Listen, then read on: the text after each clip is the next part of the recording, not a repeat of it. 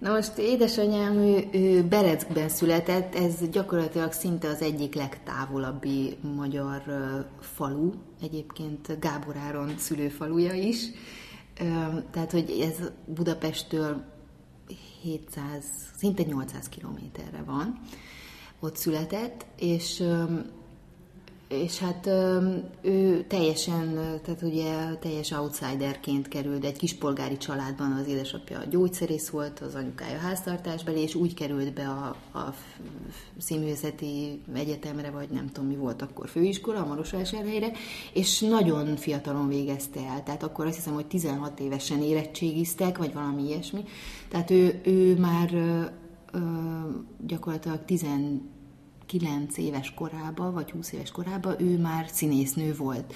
És hát ugye a Marosvásárhelyi Színházhoz szerződött, és, és ott játszott, de hogy neki ez a versmondás és a versekhez való viszony, meg az, az hogy ő ilyen egyéni műsorokat csinált, ez, ez már nagyon korán ez érdekelte igazán őt, és hát később nagyon nagy karriert futott be ezzel, a saját műsoraival. Elsősorban erdélyi költők verseiből volt, neki több, aztán lemezek is születtek belőle, és érdekes módon még a, tehát a, a a, például a Szilái Domokos lemezei, meg az ő lemezei, azok, tehát most is van, Budapesten is van egy generáció, akinek meghatározó élmény volt az, ahogy ő ezeket előadja, vagy tolmácsolja.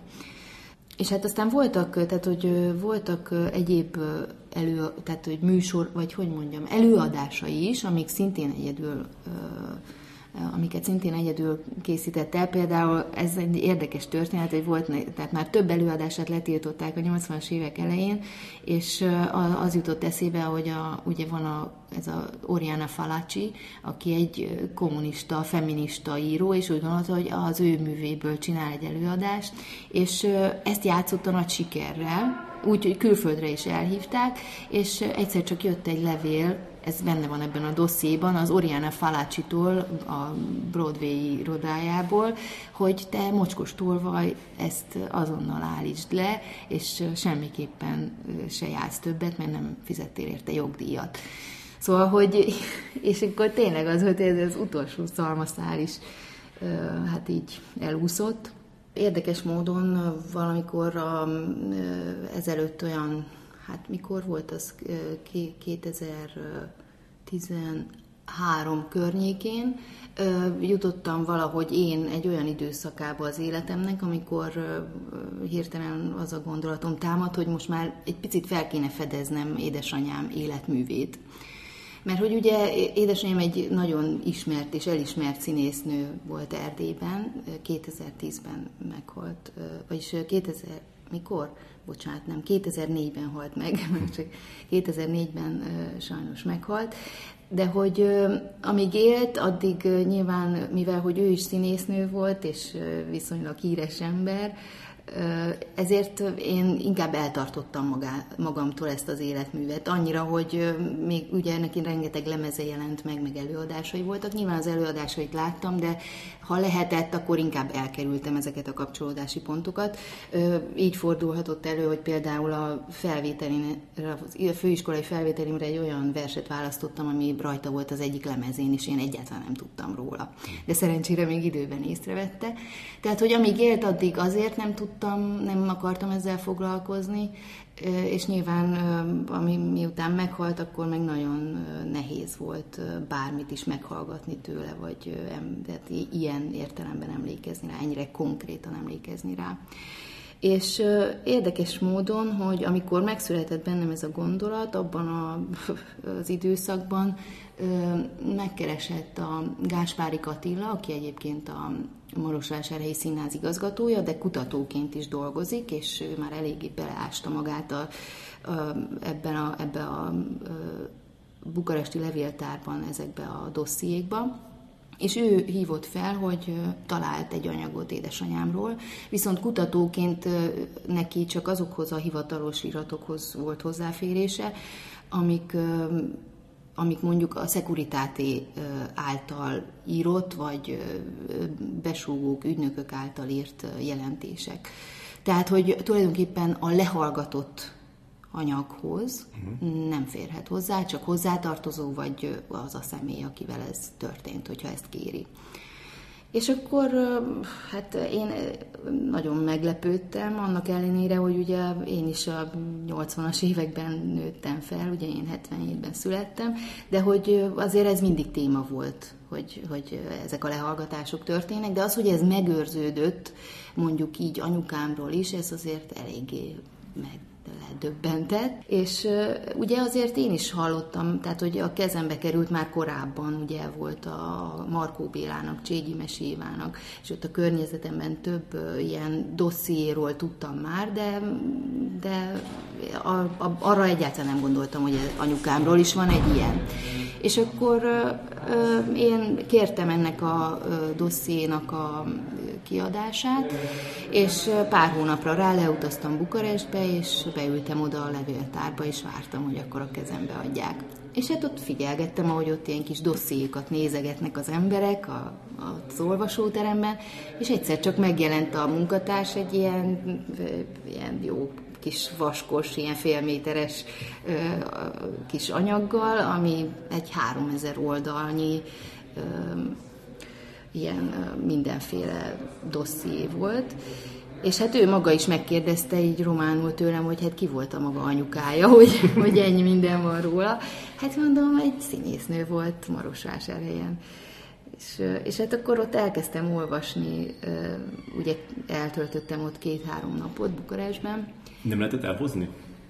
Nem, azt úgy nem lehetett elhozni, abban csak bele lehetett olvasni, viszont el lehet kérni ennek a szkennelt PDF változatát. Ami csak azért érdekes, mert, mert hogy ezt ugye kiadják, de azokat a, az információkat, amik személyiségi jogokat érintenek, azokat ki, ki fedik rajta. Tehát, hogy úgy kapod meg. És hát azért ez a három nap az, az, az, az ez egy totális sok volt. Nem, tehát, hogy egyrészt az, hogy mi, mikkel gyanúsították, vagy mik voltak azok, ami miatt egyáltalán elkezdték lehallgatni, de közben meg az is, hogy, hogy egy, egy teljesen új ember nyílt meg előttem. Tehát, hogy édesanyámmal valahogy mindig volt egy ilyen, nem tudom, nem volt túlságosan közeli a viszonyunk, nagyon keveset osztott meg a, velem a múltjából, meg, meg úgy az érzéseiből is, és és hát döbbenetes volt látni teljesen objektíven azt, hogy, hogy mi történt vele nagyjából ez alatt a 20 év alatt, amíg lehallgatták, mert hogy ez 68-ban kezdődik, a, akkor ö, nyitották meg ezt a dossziét, és 89 ö, közepéről van az utolsó ö, információ. Természetesen ez alatt az idő alatt nem hallgatták le végig a lakását, és nem is volt erre lehetőség mindenütt, mert például egy társbérletben laktunk, aztán a 80-as években akkor csak a telefon, 80-as évek közepétől, és akkor csak a telefont tudták lehallgatni, mert nem volt lehetőségük, egy idős házaspár lakott velünk egy lakásban, tulajdonképpen közös volt a, az előszobánk, de, de ilyen hullámzóan attól függően, hogy éppen mi volt a szándék, vagy mit szerettek volna elérni vele, vagy általa, ez így hullámzóan történt ez a, ez a lehallgatás, és uh, nyilván ez az anyag, tehát ez a 3000 oldal nem csak ezeket a lakásban lehallgatott beszélgetéseket tartalmazza, hanem rengeteg jelentést, Körülbelül, hát én nem számoltam össze az összes ügynököt, aki róla jelentett, de körülbelül 30 és 50 közötti a szám ez mhm. alatt az idő alatt valamint a ilyen elcsípett levelek, amiket ő írt, vagy kapott külföldről, belföldről, és amik vagy eljutottak hozzá, vagy nem. És ezon kívül meg különböző műveleti tervek, ugye, hogy éppen hol tart a vele kapcsolatos ügymenet. Szóval nagyjából ezekből áll össze a, a, ez a 3000 oldal. Én elolvastam az egészet, most erről azt kell tudni, hogy ez teljesen románul van. De, és, és hát vannak ugye nyomtatott oldalak, de például a lehallgatások anyaga az kézírásos. Mm. Tehát ezt valaki lehallgatta magyarul, és szépen kézzel leírta. Na most ez az olvasásban elég bosszantó tud lenni, amikor mondjuk pár hónap után váltottak, és egy másik kézírást kell megszokni, és azért volt egy pár olyan köztük, hogy uh, hát ezt így nagyon nehéz kiböngészni, meg nyilván ezek régi uh, papírok, tehát hogy azért néha okozott ez nekem nehézséget, de átolvastam az egészet akkor, nem az alatt a három nap alatt, hanem később, amikor már megkaptam. És hát, hát nekem igazából megváltoztatta az életemet. Tehát, hogy, hogy igen, tehát, hogy azt a képet, amit anyámról gondolta, meg egyáltalán ezeknek az összefüggéseit. És hát az az érdekes, hogy ez egy nem csak egy kor dokumentum, hanem egy én valahogy úgy érzem, hogy egy kor dokumentum is, mert hogy ugye édesanyám később aztán rákban halt meg, és hát ebben a dossziéban most erről a húsz évről beszélek, nagyon szépen lekövethető az, ahogy, ahogy őt ez az egész, nyilván a magánélete és ez, ami körülvette, egészségileg teljesen tönkretette, és nagyon szépen megágyazott ennek a betegségnek. Na most ugye itt mindenki Fedő néven szerepel, ja. tehát hogy a dossziékban, de lehet kérni a, ezeknek az ügynököknek a felfedését. Nyilván az ember nagyon sok mindent ki tud következtetni magából az anyagból, meg meg a, a beszélgetésekben is, tehát a beszélgetésekben saját néven szerepelnek, csak akkor van ugye volt kitakarva, amikor valami olyan nagyon személyes dolog van. De hogy nagyjából ki lehetett következtetni, nyilván az ügynököket nem, és ez az ügynökök felfedését kértem is külön, tehát azt is lehet a, a hivatalos ügynökök, tehát akik a szekuritáti ügynökei voltak, és dolgozói, azoknak a felfedését is kérheti az ember, és a civil ügynökök felfedését is. Érdekes, hogy két részletben utána egy-másfél éven belül kaptam két dokumentumot, egyikben volt három név, másikban kettő. Ezek között voltak abszolút köztiszteletben álló személyek is, és nagyon a családhoz, vagy anyukámhoz nagyon közel álló személyek is, de Később soha nem kaptam sem, azóta sem kaptam semmit. Van egy olyan időszak, ami nagyon sűrű volt, már az édesanyám életében is, ez a 70-es évek közepe, második fele inkább, és érdekes módon ebben az időszakban nagyon intenzíven rá voltak kattanva már így lehallgatás szempontjából, tehát hogy kifejezetten céljuk volt vele. És hát ez, a, ez az időszak az, ami a rádiójátékban is feldolgozódik, és igazából ott volt egy pár olyan, ugye ez éve, azt jelenti, hogy éveket gyakorlatilag szinte percről percre lehallgattak, és minden megvan, ami a lakásban történt. Hát ott volt egy pár olyan, hát most azt mondom, hogy dialógus, de hát beszélgetés, ami, ami teljesen olyan volt, ugye így szakmai szemmel nézve, mint hogyha egy ilyen forgatókönyvíró szoftver dobta volna ki. És hát ez így azonnal feltűnt. Mm. És Hát nem beszélve arról, hogy, hogy ugye azt a, a, egyébként meg azt látom, hogy azért nagyon keveset beszélünk erről. Erdélyben meg különösen, és azt érzem, hogy amikor történtek ilyen jellegű próbálkozások, ugye a Köncei Csilla például ő vezetett egy ilyen blogot, azok, ami, amiben ezzel a témával foglalkozott, Hát akkor az nagyon furcsa módon így összezárt ez az erdélyi értelmiségi közeg, és nem sikerült nagyon nagy lépéseket tenni, vagy nem sikerült igazán komoly párbeszédet folytatni erről. Tehát azért ez is piszkálta a, a oldalamat, vagy mm. hogy mhm. mondják, hogy, hogy a csőrövet, igen, hogy, hogy kezdeni kéne ezzel valamit, és az én saját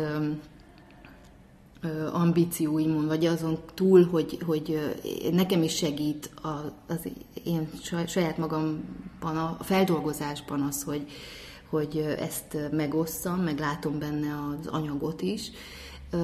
Azon túl ez is nagyon fontos szempont volt, hogy, hogy erről érdemes beszélni. Azon túl, hogy ez rendkívül fájdalmas, nyilván nekem is, mert hogy annyira objektív, tehát ugye nem arról van szó, hogy az anyukád elmeséli, hogy mi történt ebben az időszakban, vagy az apukád elmeséli, vagy egy barát elmeséli, hanem ez gyakorlatilag az, ami történt. Mert hogy ez úgy egy az egybe le van írva. És akkor hoztál egy olyan szabályt, hogy, hogy csak olyan dolgok kerülnek be a hangjátékba, amik valóban el is hangoztak? Igen, tehát, hogy némi szerkesztést néha igényelt a dolog, hogy, hogy összefűzzünk jeleneteket, talán, de ez mondom, körülbelül két-három százaléka mondjuk ennek a hangjátéknak, de ezt ugye megelőzte azt, tehát hogy igazából én egy jelenetből indultam ki, most már jelenetnek nevezem, tehát egy dialógusból indultam ki, ami számomra nagyon megrázó volt, és ahhoz kezdtem el szépen egyenként behúzni azokat a ö, dialógusokat, ami úgy éreztem, hogy abból alakul majd ki a történet, ami szükségeltetik ahhoz, hogy megértsük ezt a történetet. Vagy nem tudtam pontosan, hogy mi lesz a történet, csak hogy ehhez tapasztottam hozzá, úgy egyenként. Nyilván ebből először egy három, 300 oldalas fordítás lett, amiből aztán rengeteg kiszóródott, és hát ugye régebben még gondolkoztunk azon, hogy filmet csinálunk belőle, az egész másféle szerkesztést igényelt, arra is született egy változat, de így a hangjáték, ugye a hangjáték az egy elég egyedi forma, tehát hogy ott azért nagyon le kellett redukálni például a szereplőket. Tehát, hogy csak olyan jelenetek kerülhetnek be, ahol maximum három ember beszél, mert egy idő után nagyon nehéz őket tudod megkülönböztetni, hogy melyik is beszél, hogyha többen vannak.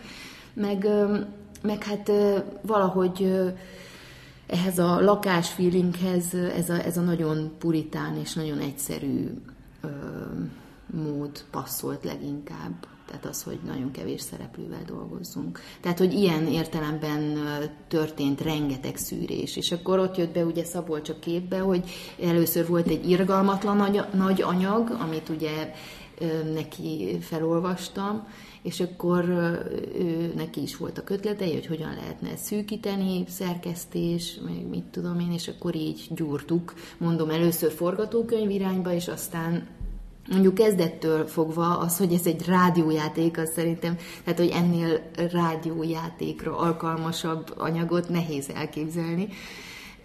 Tehát, hogy ez már eleve benne volt a pakliba, hogy ebből azt is lehetne csinálni. Mi ez a dal, amit a végén hallottunk? Ez egy népdal, az édesanyám rózsafája, ami Nekem, nekem nagyon közeli egyébként, édesanyámtól tanultam. Édesanyám rengeteg népdal tudott, egyébként sok lemezén is ö, ö, énekel, nagyon szépen énekelt népdalokat, és, ö, és hát én is nagyon sokat tanultam tőle. És aztán én is nagyon sokat énekeltem a gyerekeimnek.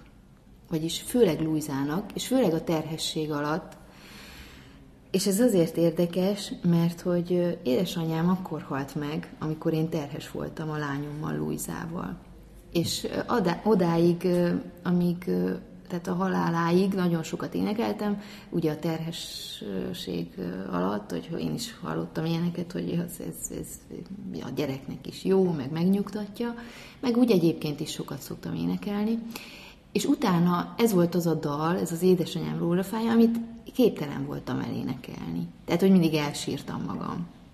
És nagyon érdekes, hogy Luisa csecsemőkora óta, amikor meghallotta ezt a dalt, akár Szabolcs lejátszott, elkezdte játszani zongorán, vagy meghallotta valahol, mindig elsírta magát. És hát valahogy erre esett a választásunk, hogy ezt fogom ott annak a csecsemőnek elénekelni. Uh-huh. És uh, amit ott uh, előtte uh, mondott a, a, a, a, szeku, a ügynök, uh, abból aztán mi valósult meg ezekből az akciókból, amiket ott felvázolt? Az az érdekes, hogy, hogy abban az időszakban, ugye mivel ő aztán gyereket szült, és sőt el is költöztek egy, aztán egy másik lakásba, ahol nem tudták olyan gyorsan ezt így beüzemelni, ezt a, ezeket a poloskákat, meg, meg anyám akkor ki is szállt egy picit ebből a közéletből, és nem vállalt annyira részt, meg nem volt olyan sok találkozó nála, hogy úgy tűnt, hogy egy, egy időre elengedték. Tehát, hogy annak ellenére, hogy itt szerintem első felindulásból ez, ez volt a szándék, hogy, uh, hogy na jó, hogyha ő nem akar együttműködni, akkor itt most azonnal ki lesz csinálva. Ez szerintem ezt így, ez a terhesség meg szülés így elodázta. És aztán pár évre rá, tehát hogy olyan, még ugye ez a, ez a tulajdonképpen a, a bátyám története, ez nem az én születésem története, hanem a bátyámé. De nem sokra rá megszületett Így is. van, tehát hogy aztán másfél évre rá megszülettem én is, és aztán a 80-as évek elején, tehát én ugye 77-ben születtem, a 81 környékén kezdődött egy újabb ilyen hullám, abban az időszakban, amikor egy ilyen ráfókuszálás anyámra, a mm. Securitate által, amikor ő újra elkezdett, vagy szeretett volna külföldre, külföldi turnékra menni. És akkor jött egy ilyen újabb hullám, amikor nagyon erősen ráálltak, és újra elkezdték lehallgatni komolyabban, tehát hogy akkor megint nagyon részletes anyagok vannak, és hát nyilván az utazásokhoz is feltételeket kötöttek, sőt, olyan dokumentum is van, ami, ami arról szólt, hogy ő akkor így finoman felkérik arra, hogy majd mikor visszajön, akkor majd mondja el, hogy hol járt, és kikkel találkozott, és mit csinált. Na, és erről megvan egy nagyon szép beszámoló, amikor anyukám elített, és akkor itt játszottam az előadást, ott meg utána ott játszottam az előadást, itt meg ezt csináltuk, meg tehát, hogy egy ilyen teljesen normális leírása annak, hogy mi történt, és De akkor nem, erre nem, újra nem, van... Nem semmit, nem? Nem, hát nyilván nem olyan. Tehát hogy azért mondom, hogy ezeknek a, tehát az, hogy az ember mit jelentett mondjuk a hatóságoknak egy ilyen esetben, az, tehát ez egy ilyen újabb próbálkozás volt arra, hogy egy együttműködésre. És akkor erre van egy újabb ilyen nagyon durva, hogy mondjam, ilyen összefoglaló, vagy ilyen jelentés, amikor az van, hogy hát na ne szórakozzon velünk. Tehát, hogy, hogy nem, e, nem ilyen, tehát, hogy nagyon jól tudja, hogy nem, hogy mi tudjuk, hogy ő tudja, hogy mit kellett, miről kellett volna itt beszélni, és akkor hát ugye az történt, tehát ez a tehát nem ez a... azt, amit mond, mondott itt a hangjáték vége felé, hogy, hogy nem Így fog van. mondani semmit. Így van, igen. És, és hát aztán, tehát ez a szép lassú kivéreztetés történt. Tehát, hogy sorozatban letiltották az előadásait, ugye még a hangjáték előtt meséltem ezt az Oriana Falácsi darabot, de aztán későbbiek során is, ugye a, akkoriban mindig az volt, hogy ha valami elkészül, de ez benne van azért ö, részben a rádiójátékban is, hogy mindig volt egy ilyen úgynevezett vizionálás, ami, amikor a, a ezek a hivatalos szervek által kinevezett emberek megnéztek egy előadást, és eldöntötték, hogy ez játszható-e, vagy sem. Na és akkor neki több uh, ilyen volt, amikor ezeket így letiltották. De Tehát teljesen... elkészült egy előadással, és nem mutatható Így be. van, igen. Uh, és uh, nyilván külföldre sem engedték, uh, tehát, hogy szép lassan így ellehetetlenítették. Tehát, hogy az az érdekes, hogy a dossziéban végigkövethető az is, ahogy a 80-as évekre ő egy teljesen depressziós és magányos ember lett. Már külföldi, külföldiekkel is nagyon kevés emberrel tartotta a kapcsolatot, de a baráti köre is nagyon megcsappant. Aha. És te már így ismerted? Ilyennek ismerted? Vagy azért veletek Igen. tartotta magát? Ö, hát ö, én, én nagyon erős hullámzásaira emlékszem, tehát hogy néha ö, nagyon összeszedte magát, és mindig dolgozott. Tehát anyám ö, halála napjáig dolgozott, tehát így irgalmatlan energiák voltak benne. Ö, és mindig dolgozott valamin, de a, az, hogy a hangulata, meg az idő, az, hogy milyen időszakok voltak erre, tehát arra emlékszem, hogy nagyon változó volt az, hogy ő éppen hogy érezte magát, de a 80-as évek második felében már tehát hogy már nem volt annyira aktív, mint korábban. Aztán később újra, tehát hogy 9, tehát 89-es ugye ez a romániai úgynevezett forradalom után, akkor megint következett egy, egy olyan 5-6 év, amikor járta a világot, és újabb előadásokat csinált, és nagyon nagy munkakedve, de akkor már nagyon gyorsan következett a betegsége. Ami mhm. nyilván őt semmiben nem korlátozta, tehát mondom, utolsó pillanatig dolgozott, de az már nem ugyanaz az energiaszint volt, és nem ugyanaz a És az, ami, a, ami megjelenik a hangjátékban, az, hogy ez a, ez a ez a, ez, a, ez a vágya valamiféle megnyugvásra, és valahogy azt várja talán a, a, a gyerek születésétől is, meg ettől a, az újabb kapcsolattól is, hogy, hogy lesz egy ilyen, ilyen nyugodtabb időszak, hogy az így el, eljött neki? Nem. Ja. Nem. Én azt gondolom, hogy soha. Talán az élete utolsó éveiben, tehát hogy amikor, amikor tehát hogy nem, igazából nem. Nem. És az anya szerepben így ki tudott valamennyire teljesedni? Hogy érzed, hogy, hogy, hogy mert azért, azért nehéz összeegyeztetni a, a, a színésznőséget, meg, a, meg az anyaságot, amiről biztos te is tudnál mesélni, de hogy neki ez, ez hogy, hogy sikerült?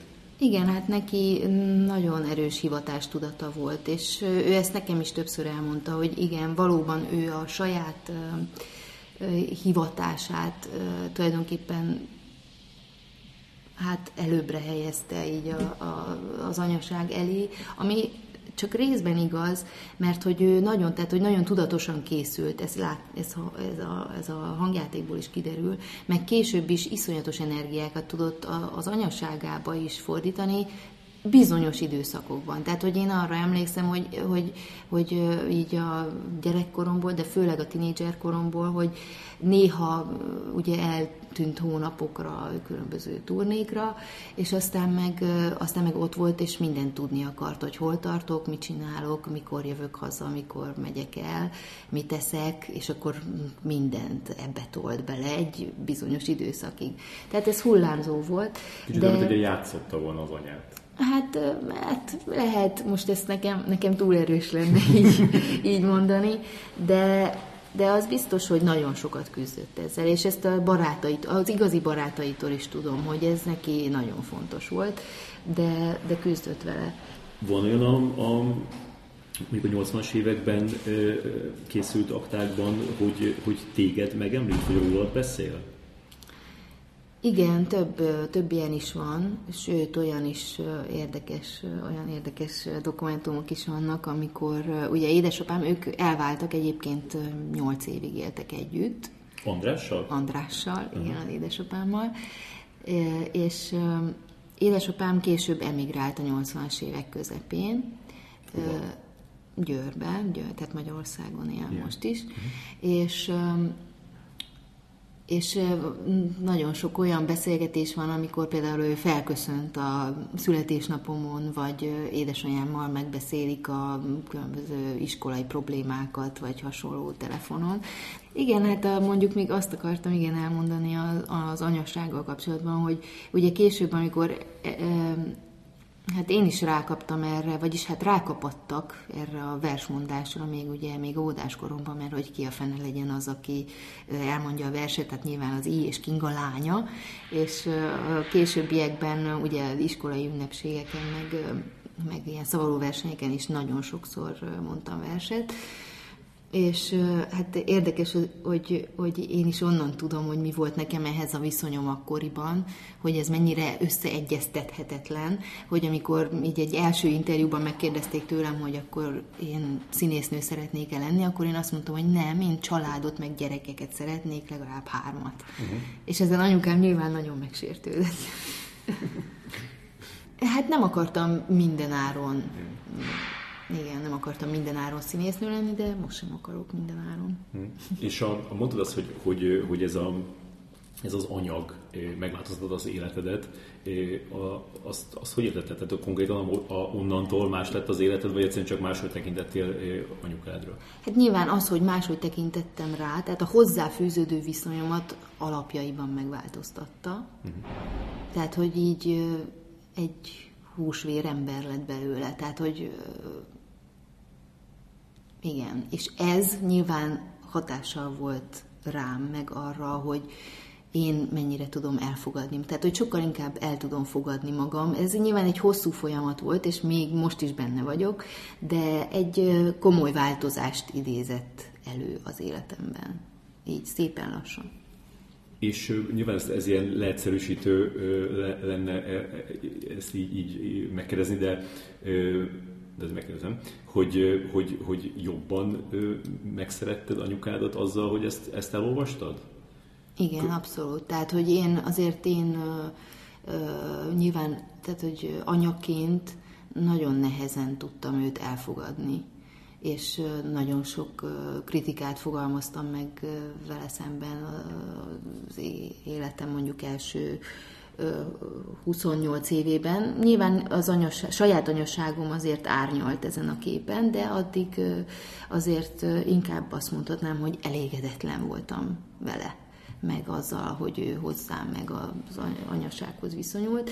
És igen, tehát, hogy egyrészt az ehhez való viszonya, de úgy egyáltalán, tehát, hogy azt láttam, hogy egy, egy, egy nagyszabású ember, akinek vannak rossz döntései, meg hülyeségei, meg szenvedélyei, meg, meg neked sok minden, ami ugye mindannyiunkban benne van, de hogy pontosan ezáltal lett nagyon emberi és szerethető számomra. Uh-huh. És ez sajnos az életében nem, nem igazán tudtunk olyan közel kerülni egymáshoz, hogy ezt én igazán megtapasztaljam.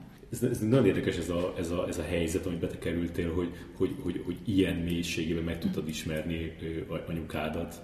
Hát meg, hogy ennyire objektív képet kaptam erről az időszakról. Igen. Meg, meg hát az is nagyon érdekes szerintem, hogy tulajdonképpen mi vagyunk az első generáció, akik ilyen formán tudnak a szüleikhez, akinek van erre lehetősége, viszonyulni. Érted? Tehát, hogy még ilyen nem volt, hogy valaki így felnőtt fejjel ezt, egy ilyen anyagot de ennek most jött el az ideje, mert akkor voltak ezek a lehallgatások, és most nőttünk fel, és most lett belőlünk is felnőtt ember. Igen hogy ezt, hogy ezt elolvastad, a, a, azon változtatod, hogy hogyan, hogyan viszonyulsz a saját gyerekeidhez? Igen, változtatott, hogyha így, tehát hogy nem hirtelen, hanem tulajdonképpen az, hogy, hogy fel kell vállalnom azt, hogy bármi, amit most döntök és teszek, annak vállalom a következményeit, és és később, hogy később azt mondhassam nekik, hogy igen, ezt csináltam, vagy ezt mondtam neked, vagy, vagy így viszonyultam hozzád, de ezt vállalom, hogy akkor úgy éreztem, hogy ez a legjobb döntés, vagy a legtöbb, amit tehetek érted. Tehát, hogy ilyen értelemben tudjam az őszintességemet, vagy a hitelességemet számukra megtartani, vagy fenntartani. Uh-huh, uh-huh. Ezt igen, hogy van, van egy ilyen, azért, azért szerintem mindenkinek van egy ilyen, ilyen állarc, amit így felvesz a, a, gyerekei előtt. Tehát, hogy azért mindig van ez a kis, ez a kis szerep, szerepjátszás, és emiatt is tök érdekes lehet így állarc nélkül látni a, a, az egyik szülődet. Igen, valóban, igen. És hát ugye ez csak egy része a, a lehallgatott anyagnak, tehát hogy azért ez igen, és nem csak őt, hanem mondjuk apámat is, meg a, környe, a környezetükben levő embereket is, tehát hogy azért, amik, akik hozzám is nagyon közel álltak akkor is, és állnak most is, nagyon sokan közülük. És olvastál ebbe olyat, amit úgy érezted, hogy ezt jobb lett volna nem tudni?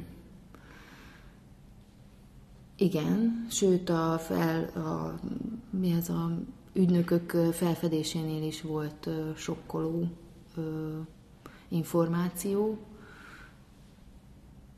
De hát az, az, hogy akkor azt éreztem, igen, hogy, hogy úristen, ezt nekem nem szabadna tudni, de hát, de hát így, hogy, hogy ez már megtörtént, azért nagyon hálás vagyok a sorsnak és a román titkosszolgálatnak, hogy ez így, így dokumentálódott. Mondtad, hogy anyukád meghalt 2004-ben, és ez meg 10 évvel később került elő ez az akta. Hogy szerinted mit szólt volna hozzá, hogyha, hogyha e, ezt, ezt az egészet ő elolvassa? Én szerintem nem olvasta volna el, és érdekes, hogy több ilyen emberről is tudok, aki, akinek lehetősége lenne rá, és nem azt nem szeretné elolvasni. És ezt abszolút meg is értem. Tehát, hogy én elképzeltem magam egy hasonló helyzetbe, és valószínűleg én sem szívesen olvasnám el. Viszont az ellen nem hiszem, hogy lenne kifogása, hogy halála után ezzel történjen valami, vagy valaki elolvassa. Mm. Szerintem az őt már különösebben nem érdekelni, hogy utána mi történik. És szerinted nem lett volna kíváncsi arra, hogy mondjuk bizonyos ilyen dolgok, amik történtek az életében, fordulatok, hogy, e, hogy és amikkel kapcsolatban mondjuk akkor gyanította, hogy, hogy lehet, hogy a, a, a pártnak a keze van benne, hogy, hogy azt megtudja, hogy akkor tényleg az volt-e? Én szerintem ő ezt nagyon nagy vonalúan kezelte, talán azért is ö, akkor is. Tehát, hogy, hogy és ez, ez, a, ez a, a személyiségének ez a vonása tulajdonképpen kiderül a hangjátékból is, hogy, hogy az, tehát én azt gondolok, amit gondolok, és ha, az, ha, meg akar, ha ezért ki akarnak rugni, akkor rúgjanak ki. Tehát, hogy ő, ő, tehát, hogy ilyen szempontból teljesen következetes volt. Tehát, hogyha ő mond, ha úgy dönt, hogy kimond valamit, akkor vannak vállalja a következményeit. Tehát, hogy én soha, tehát, hogy soha nem éreztem azt, hogy ő ebben így megingott volna, vagy hogy őt ezek a dolgok elbizonytalanították volna. Hát egyébként aztán a 89-ben ő elég erősen részt vett, tehát hogy a, például a, a tőkés Lászlót meghívására többször volt ott Temesváron még a, a, az egész kirobbanása előtt, abban a nagyon éles időszakban, azon az őszön, ami előtt ez a, az egész kirobbant volna, és ott verset mondott a templomban, és ott lefotózták őket, megfélemlítették őket. Szóval, hogy ő ilyen szempontból szerintem ez, ez őt annyira nem érdekelte, hogy nyilván mondom, teljes időszakotról tudtuk, hogy itt van egy csomó minden, ami külső hatásra történik, és hát ugye akár az előadásainak az ellehetetlenítése is. De én szerintem így konkrétan őt ezt nem érdekelte volna. Te nem akart volna bizonyosságot? Nem, nem, nem hinném. Mondtad, hogy, hogy először filmként gondoltatok rá, hogy, hogy feldolgozzátok ezt. Szerinted még erre van esély, hogy ez megvalósuljon? Én kevés esélyt látok rá, mivel hogy én már 42 éves vagyok, és azért ilyen, hát majd lehet, hogy nem tudom, majd a lányom eljátsza 15 év múlva. Azért szerintem 35 éveset simán tudsz játszani. Ja, Meg a, a, a, Köszi, Feri. a mostani 42 az, az, az simán a, a 70-es évek 30-a.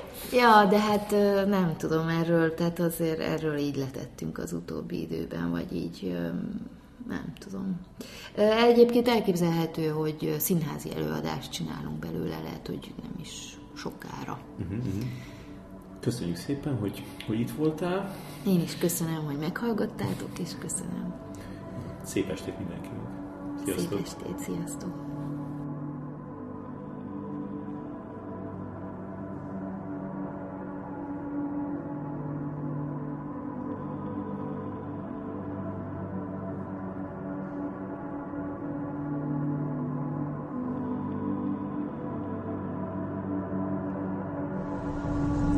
Játszatok velem, emberek.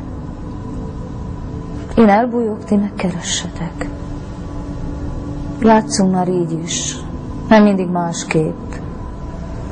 Legyen igazságos a játék, csináljuk becsületesen. Különben nem ér a nevem.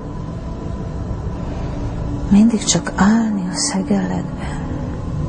Mindig csak számolni 20, 30, 40 adni a muját, az ostobát, ipiapocs, már nem bírom tovább. És aki elbújt, hová bújt el?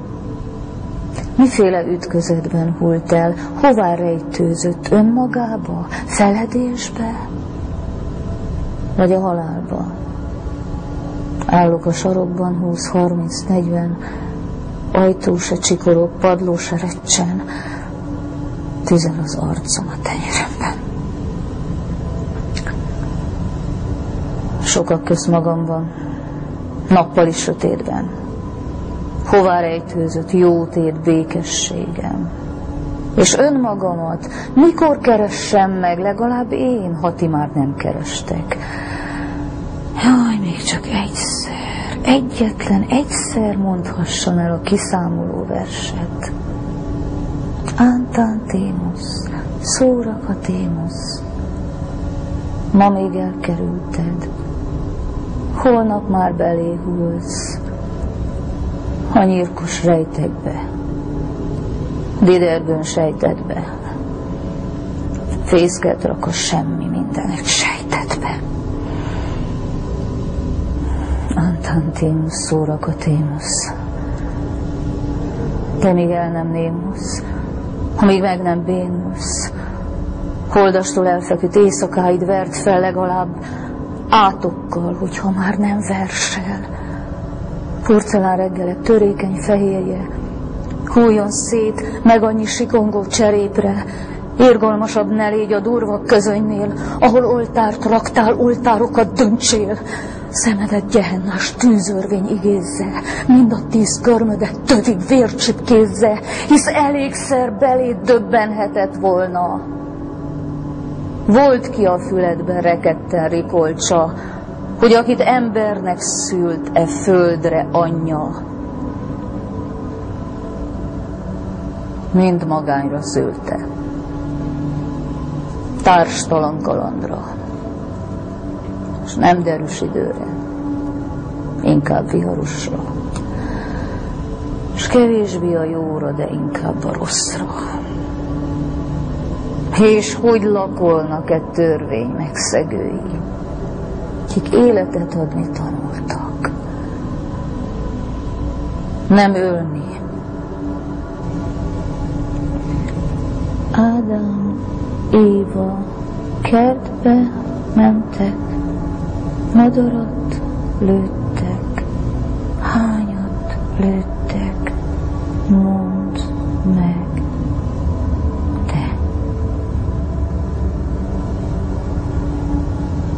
valaki járt itt. Önmagát váltig, váltig. S hiába